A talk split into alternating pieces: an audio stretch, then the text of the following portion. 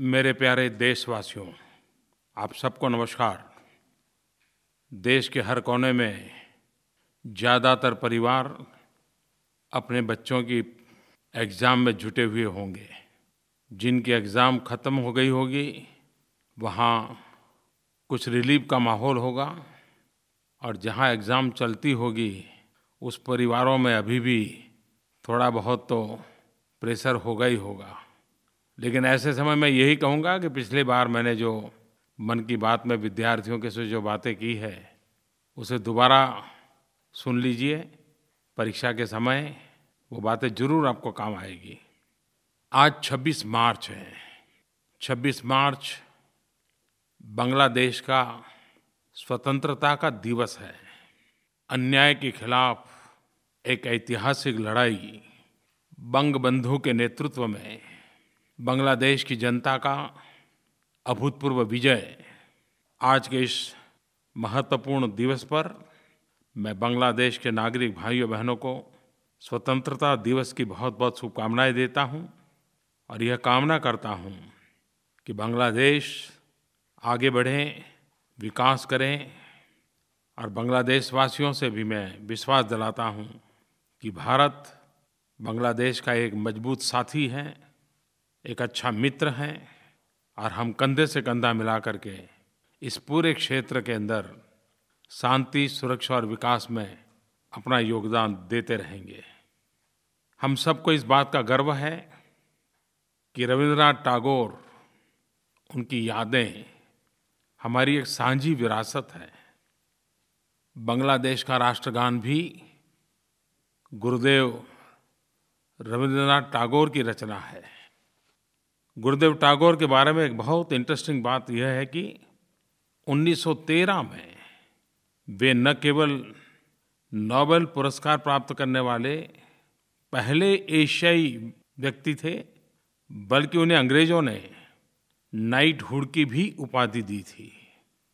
और जब उन्नीस सौ उन्नीस में जलियांवाला बाग पर अंग्रेजों ने कत्लेआम किया, तो रविंद्रनाथ टैगोर उन महापुरुषों में थे जिन्होंने अपनी आवाज़ को बुलंद की थी। और यही कालखंड था जब बारह साल के एक बच्चे के मन पर इस घटना का गहरा प्रभाव हुआ था। किशोर अवस्था में खेत खलिहान में हंसते कूदते उस बालक को जलियांवाला बाग के नृशंस हत्याकांड ने जीवन की एक नई प्रेरणा दे दी थी। और उन्नीस सौ उन्नीस में बारह साल का वो बालक, मतलब हम सब के प्रिय, हम सब की प्रेरणा, शहीद भगत सिंह। आज से तीन दिन पूर्व तेईस मार्च को भगत सिंह जी को और उनके साथी सुखदेव और राजगुरु को अंग्रेजों ने फांसी पर लटका दिया था। और हम सब जानते हैं तेईस मार्च की वो घटना भगत सिंह, सुखदेव, राजगुरु के चेहरे पर माँ भारती की सेवा करने का संतोष, मृत्यु का भय नहीं था। जीवन के सारे सपने माँ भारती की आज़ादी के लिए समाहित कर दिए थे। और ये तीनों वीर आज भी हम सबकी प्रेरणा है। भगत सिंह, सुखदेव और राजगुरु के बलिदान की गाथा को हम शब्दों में अलंकृत भी नहीं कर पाएंगे। और पूरी ब्रिटिश सल्तनत इन तीनों युवकों से डरती थी। जेल में बंद थे, फांसी तय थी, लेकिन इनके साथ कैसे आगे बढ़ा जाए, इसकी चिंता ब्रिटिशरों को लगी रहती थी। और तभी तो चौबीस मार्च को फांसी देनी थी, लेकिन तेईस मार्च को ही दे दी गई थी। चोरी छिपी से किया गया था, जो आमतौर पर नहीं किया जाता। और बाद में उनके शरीर को आज के पंजाब में ला करके अंग्रेजों ने चुपचाप जला दिया था। कई वर्षों पूर्व जब पहली बार मुझे वहाँ जाने का मौका मिला था, उस धरती में उस प्रकार के वाइब्रेशन में अनुभव करता था। और मैं देश के नौजवानों को ज़रूर कहूँगा, जब भी मौका मिले तो पंजाब जब जाएं तो भगत सिंह, सुखदेव, राजगुरु, भगत सिंह की माता जी और बटुकेश्वर दत्त की समाधि के स्थान पर अवश्य जाएं। यही तो कालखंड था जब आज़ादी की ललक, उसकी तीव्रता, उसका व्याप बढ़ता ही चला जा रहा था। एक तरफ भगत सिंह, सुखदेव, राजगुरु जैसे वीरों ने सशस्त्र क्रांति के लिए युवकों को प्रेरणा दी थी। तो आज से ठीक सौ साल पहले दस अप्रैल उन्नीस सौ सत्रह महात्मा गांधी ने चंपारण सत्याग्रह किया था। ये चंपारण सत्याग्रह की शताब्दी का वर्ष है। भारत के आज़ादी के आंदोलन में गांधी विचार और गांधी शैली, इसका प्रकट रूप पहली बार चंपारण में नजर आया।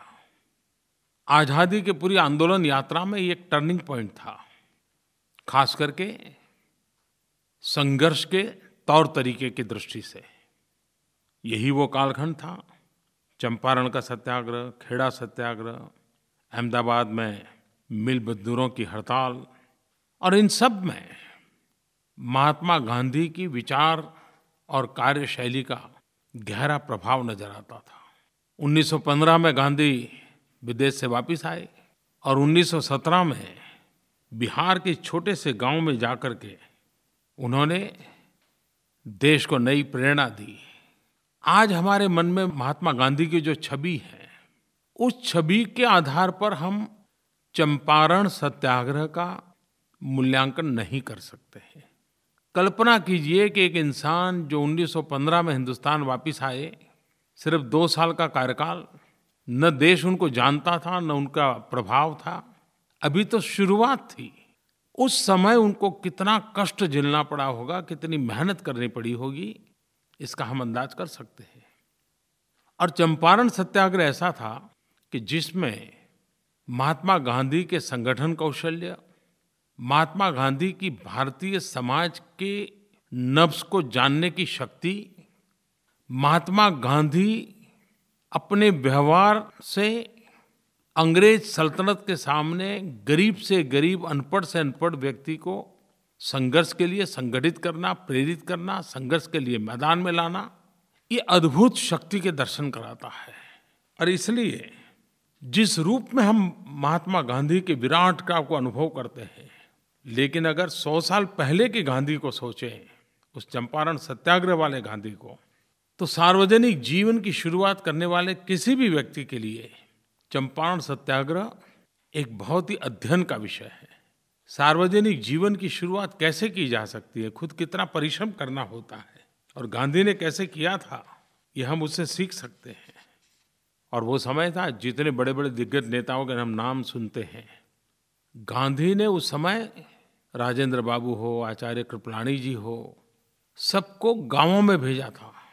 लोगों के साथ जुड़ करके लोग जो काम कर रहे हैं उसी को आज़ादी के रंग से रंग देना, इसके तरीके सिखाए थे। और अंग्रेज लोग समझ ही नहीं पाए कि गांधी का तौर तरीका क्या है। संघर्ष भी चले, सृजन भी चले, और दोनों एक साथ चले। गांधी ने जैसे एक सिक्के के दो पहलू बना दिए थे, एक सिक्का का एक पहलू संघर्ष तो दूसरा पहलू सृजन। एक तरफ झेल भर देना तो दूसरी तरफ रचनात्मक कार्यों में अपने आप को खपा देना। एक बड़ा अद्भुत बैलेंस गांधी की कार्यशैली में था। सत्याग्रह शब्द क्या होता है, असहमति क्या हो सकती है, इतनी बड़ी सल्तनत के सामने असहयोग क्या होता है, एक पूरी नई विभावना गांधी ने शब्दों के द्वारा नहीं, एक सफल प्रयोग के द्वारा प्रस्थापित कर दी थी।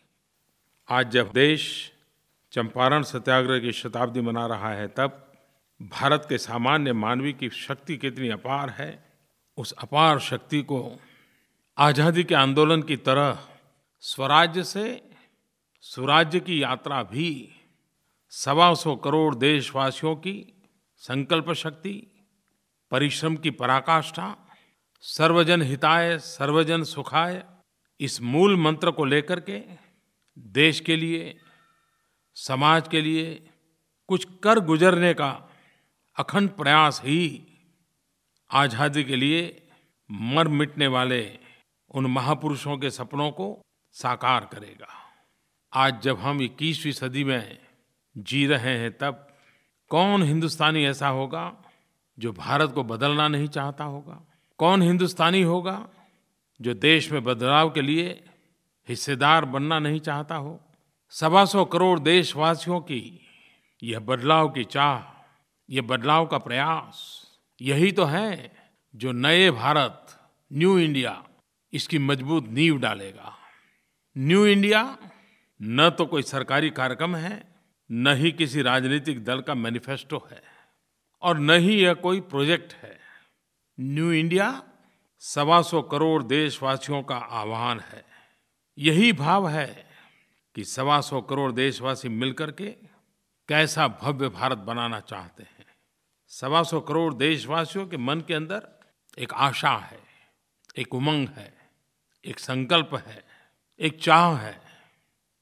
मेरे प्यारे देशवासियों, अगर हम थोड़ा सा अपनी निजी जिंदगी से हट करके संवेदना सभर नजर से समाज में चल रही गतिविधियों को देखेंगे, हमारे अगल बगल में क्या हो रहा है उसको जानने समझने का प्रयास करेंगे, तो हम हैरान हो जाएंगे कि लक्षावधि लोग निस्वार्थ भाव से अपने निजी जिम्मेवारियों के अतिरिक्त समाज के लिए, शोषित, पीड़ित, वंचितों के लिए, गरीबों के लिए, दुखियारों के लिए कुछ न कुछ करते हुए नजर आते हैं।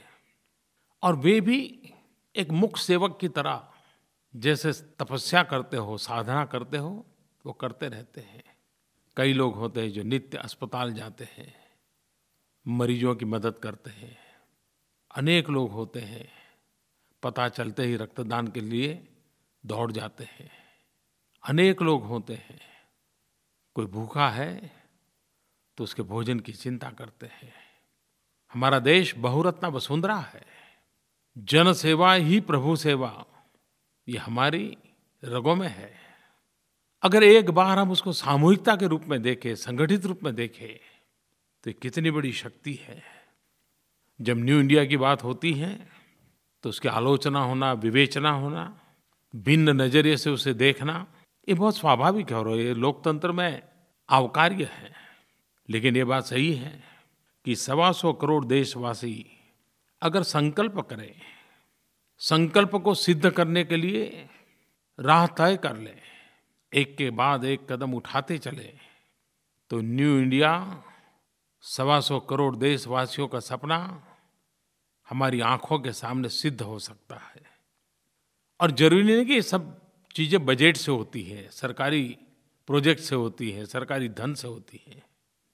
अगर हर नागरिक संकल्प करे कि मैं ट्रैफिक के नियमों का पालन करूं, अगर हर नागरिक संकल्प करे कि मैं मेरी जिम्मेवारियों को पूरी ईमानदारी के साथ निभाऊंगा, अगर हर नागरिक संकल्प करे कि सप्ताह में एक दिन मैं पेट्रोल डीजल का उपयोग नहीं करूंगा अपने जीवन में, चीज़ें छोटी छोटी होती हैं।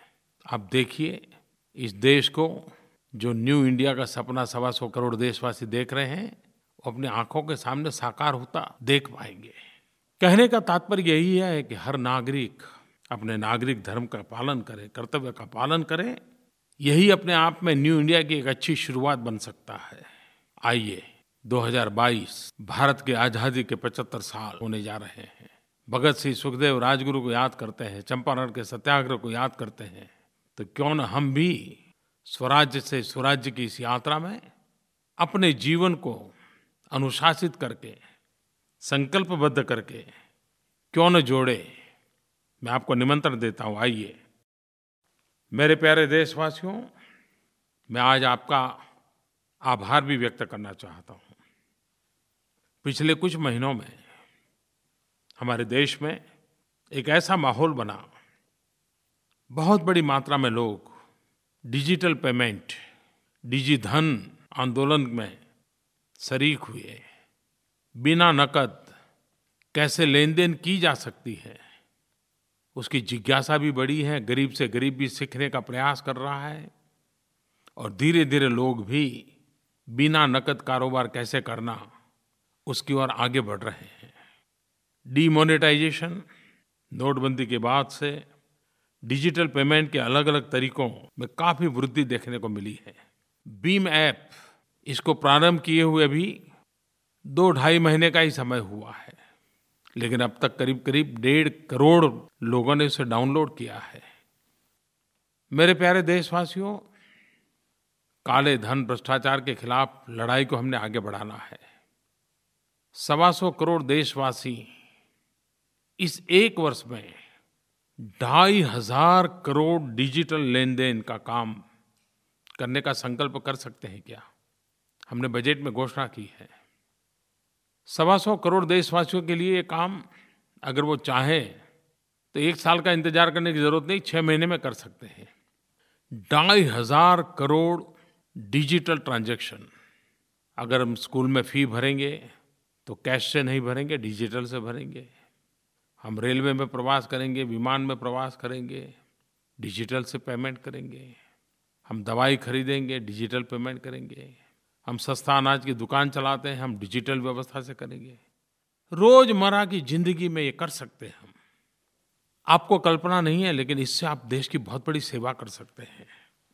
और काले धन भ्रष्टाचार के खिलाफ लड़ाई के आप एक वीर सैनिक बन सकते हैं। पिछले दिनों लोक शिक्षा के लिए, लोक जागरूकता के लिए डिजी धन मेला के कई कार्यक्रम हुए। देश भर में सौ कार्यक्रम करने का संकल्प है। अस्सी पचासी कार्यक्रम हो चुके हैं। उसमें इनाम योजना भी थी। करीब साढ़े बारह लाख लोगों ने उपभोक्ता वाला ये इनाम प्राप्त किया है। सत्तर हजार लोगों ने व्यापारियों के लिए जो इनाम था वो प्राप्त हुआ है। और हर किसी ने इस काम को आगे बढ़ाने का संकल्प भी किया है। चौदह अप्रैल डॉक्टर बाबा साहब आम्बेडकर की जन्म जयंती है और बहुत पहले से जैसे तय हुआ था, चौदह अप्रैल को बाबा साहब आम्बेडकर की जन्म जयंती पर इस डिजी मेला का समापन होने वाला है। सौ दिन पूरे होकर के एक आखिरी बहुत बड़ा कार्यक्रम होने वाला है। बहुत बड़ा ड्रॉ का भी उसमें प्रावधान है।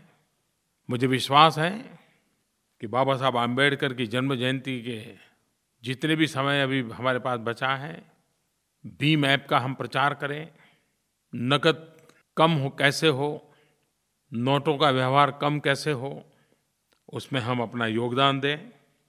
मेरे प्यारे देशवासियों, मुझे खुशी है कि मुझे हर बार जब भी मन की बात के लिए लोगों से सुझाव मांगता हूँ, अनेक अनेक प्रकार के सुझाव आते हैं। लेकिन ये मैंने देखा है कि स्वच्छता के विषय में हर बार आग्रह रहता ही रहता है। मुझे देहरादून से गायत्री नाम की एक बिटिया ने, जो कि ग्यारहवीं की छात्रा है, उसने फोन करके एक मैसेज भेजा है। आदरणीय प्रधानाचार्य, प्रधानमंत्री जी, आपको मेरा सादर प्रणाम। सबसे पहले तो आपको बहुत बधाइयाँ कि आप इस चुनाव में आपने भारी मतों से विजय हासिल की है। मैं आपसे अपने मन की बात करना चाहती हूँ। मैं कहना चाहती हूँ कि लोगों को यह समझाना होगा कि स्वच्छता कितनी जरूरी है। मैं रोज उस नदी से होकर जाती हूँ जिसमें लोग बहुत सा कूड़ा करकट भी डालते हैं और नदियों को दूषित करते हैं। वह नदी रिस्पना पुल से होकर होते हुए आती है और मेरे घर तक भी आती है। इस नदी के लिए हमने बस्तियों में जाकर रैली भी निकाली और लोगों से बातचीत भी की, परंतु उसका कुछ फायदा न हुआ। मैं आपसे ये कहना चाहती हूँ कि अपनी एक टीम भेजकर या फिर न्यूज़पेपर के माध्यम से इस बात को उजागर किया जाए। धन्यवाद। देखिए भाइयों बहनों, ग्यारहवीं कक्षा की एक बेटी के कितनी पीड़ा है। उस नदी में कूड़ा कचरा देख करके उसको कितना गुस्सा आ रहा है।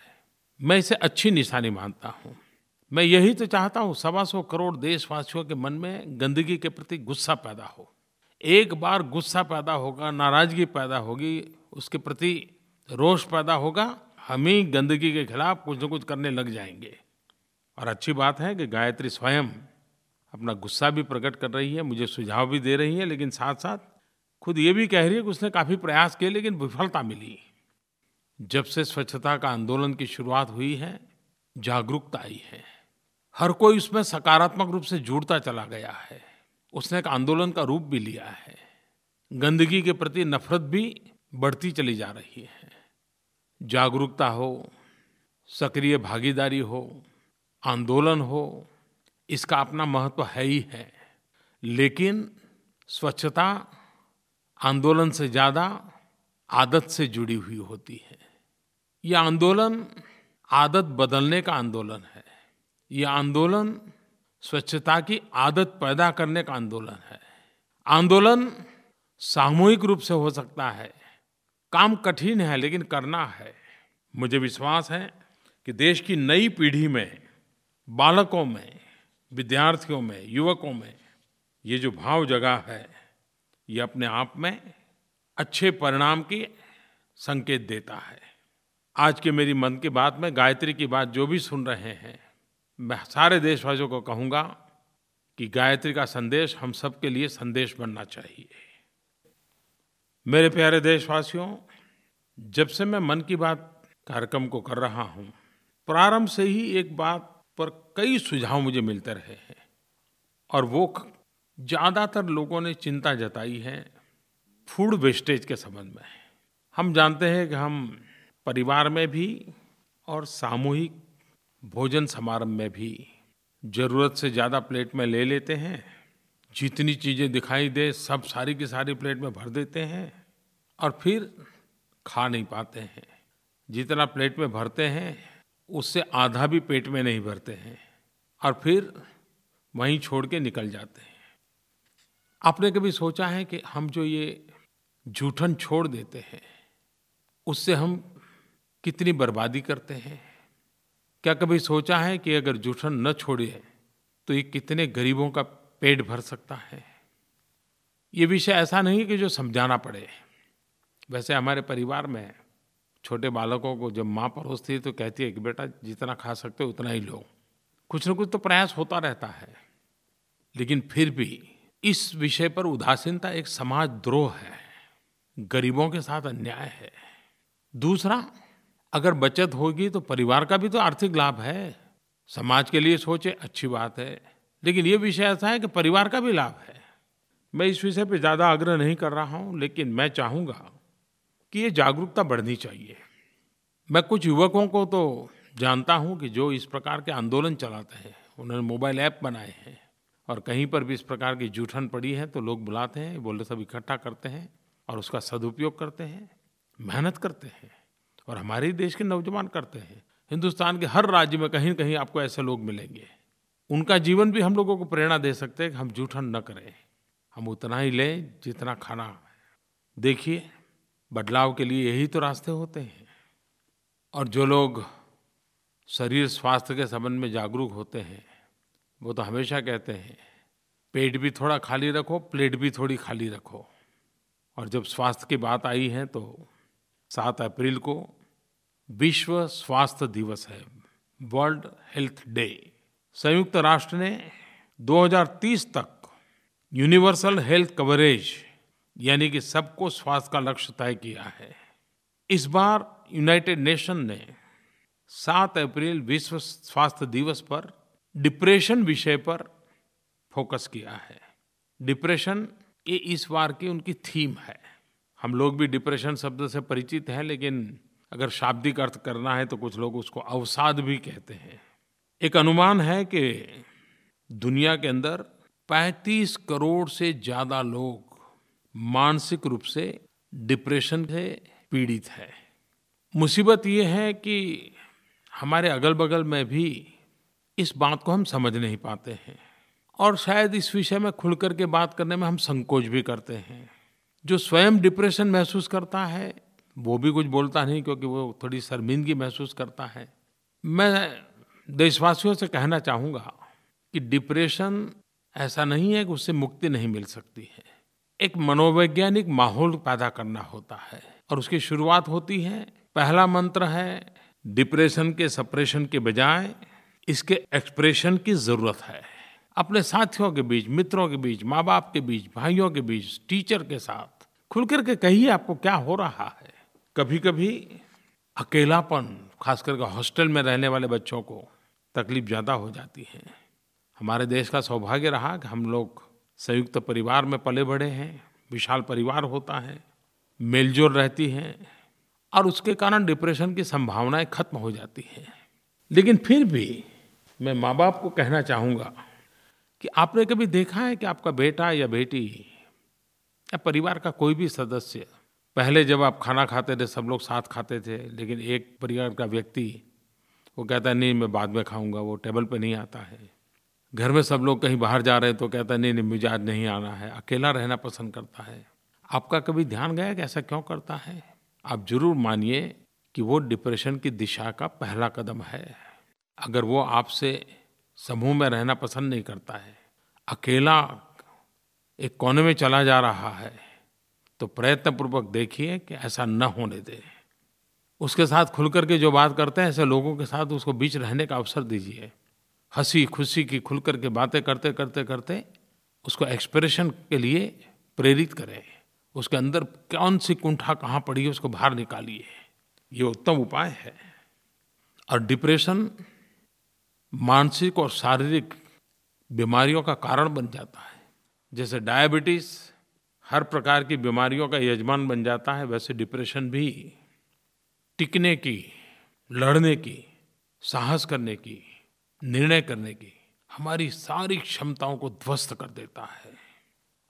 आपके मित्र, आपका परिवार, आपका परिसर, आपका माहौल, ये मिलकर के ही आपको डिप्रेशन को जाने से रोक भी सकते हैं और गए हैं तो बाहर ला सकते हैं।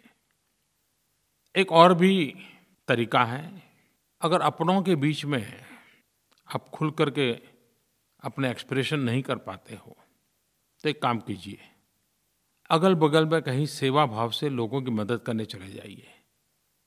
मन लगा के मदद कीजिए, उनके सुख दुख को बांटिए। आप देखना आपके भीतर का दर्द यूं ही मिटता चला जाएगा। उनके दुखों को अगर आप समझने की कोशिश करोगे, सेवा भाव से करोगे, आपके अंदर एक नया आत्मविश्वास पैदा होगा।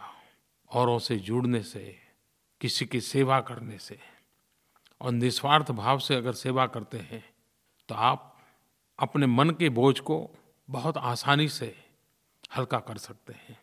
वैसे योग भी अपने मन को स्वस्थ रखने के लिए एक अच्छा मार्ग है। तनाव से मुक्ति, दबाव से मुक्ति, प्रसन्न चित्त की ओर प्रयाण, योग बहुत मदद करता है। इक्कीस जून अंतर्राष्ट्रीय योगा दिवस है। ये तीसरा वर्ष होगा। आप भी अभी से तैयारी कीजिए और लाखों की तादाद में सामूहिक योग उत्सव मनाना चाहिए। आपके मन में तीसरे अंतर्राष्ट्रीय योग दिवस के संबंध में अगर कोई सुझाव है तो आप मेरे मोबाइल एप्लीकेशन के माध्यम से अपने सुझाव मुझे जरूर भेजें, मार्गदर्शन करें। योगा के संबंध में जितने गीत, काव्यमय रचनाएं आप तैयार कर सकते हो करनी चाहिए, ताकि वो सहज रूप से लोगों को समझ आ जाता है। माताओं बहनों से भी मैं जरूर आज एक बात करना चाहूँगा, क्योंकि आज हेल्थ की ही चर्चा काफ़ी निकली है, स्वास्थ्य की बातें काफ़ी हुई हैं। तो पिछले दिनों भारत सरकार ने एक बड़ा महत्वपूर्ण निर्णय किया है। हमारे देश में जो वर्किंग क्लास विमेन है, कामकाजी वर्ग में जो हमारी महिलाएं हैं, और दिनों दिन उनकी संख्या भी बढ़ रही है, उनकी भागीदारी बढ़ रही है और ये स्वागत योग्य है। लेकिन साथ साथ महिलाओं के पास विशेष जिम्मेवारियां भी है। परिवार की जिम्मेवारियां वो संभालती हैं, घर की आर्थिक जिम्मेवारियां भी, उसकी भागीदारी भी उसको करनी पड़ती है। और उसके कारण कभी कभी नवजात शिशु के साथ अन्याय हो जाता है। भारत सरकार ने एक बहुत बड़ा फैसला किया है कि ये जो कामकाजी वर्ग की महिलाएं हैं, उनको प्रसूता के समय, प्रेगनेंसी के समय, डिलीवरी के समय मैटरनिटी लीव जो पहले बारह सप्ताह मिलती थी, अब छब्बीस सप्ताह दी जाएगी। दुनिया में शायद दो या तीन ही देश हैं जो हमसे आगे हैं। भारत ने एक बहुत बड़ा महत्वपूर्ण फैसला हमारी इन बहनों के लिए किया है और इसका मूल उद्देश्य उस नवजात शिशु की देखभाल, भारत का भावी नागरिक जन्म के प्रारंभिक काल में उसकी सही देखभाल हो, माँ का उसको भरपूर प्यार मिले, तो हमारे ये बालक बड़े होकर के देश की अमानत बनेंगे। माताओं का स्वास्थ्य भी अच्छा रहेगा और इसलिए ये बहुत बड़ा महत्वपूर्ण निर्णय है। और इसके कारण फॉर्मल सेक्टर में काम करने वाली करीब अठारह लाख महिलाओं को इसका फायदा मिलेगा। मेरे प्यारे देशवासियों, पाँच अप्रैल को रामनवमी का पावन पर्व है, नौ अप्रैल को महावीर जयंती है, चौदह अप्रैल को बाबा साहब अम्बेडकर की जन्म जयंती है। ये सभी महापुरुषों का जीवन हमें प्रेरणा देता रहे, न्यू इंडिया के लिए संकल्प करने की ताकत दे। दो दिन के बाद चैत्र शुक्ल प्रतिपदा, वर्ष प्रतिपदा, नव संवत्सर, इस नव वर्ष के लिए आपको बहुत बहुत शुभकामनाएं। वसंत ऋतु के बाद फसल पकने का प्रारंभ और किसानों को उनकी मेहनत का फल मिलने का यही समय है। हमारे देश के अलग अलग कोने में इस नववर्ष को अलग अलग रूप में मनाया जाता है। महाराष्ट्र में गुड़ी पड़वा, आंध्र कर्नाटक में नववर्ष के तौर पर उगादी, सिंधी चेटी चांद, कश्मीरी नवरे, अवध के क्षेत्र में संवत्सर पूजा, बिहार के मिथिला में जुड़ शीतल और मगध में सतवानी का त्यौहार नववर्ष पर होता है। अनगिनत भारत इतनी विविधताओं से भरा हुआ देश है। आपको भी इस नववर्ष की मेरी तरफ से बहुत बहुत शुभकामनाएं। बहुत बहुत धन्यवाद।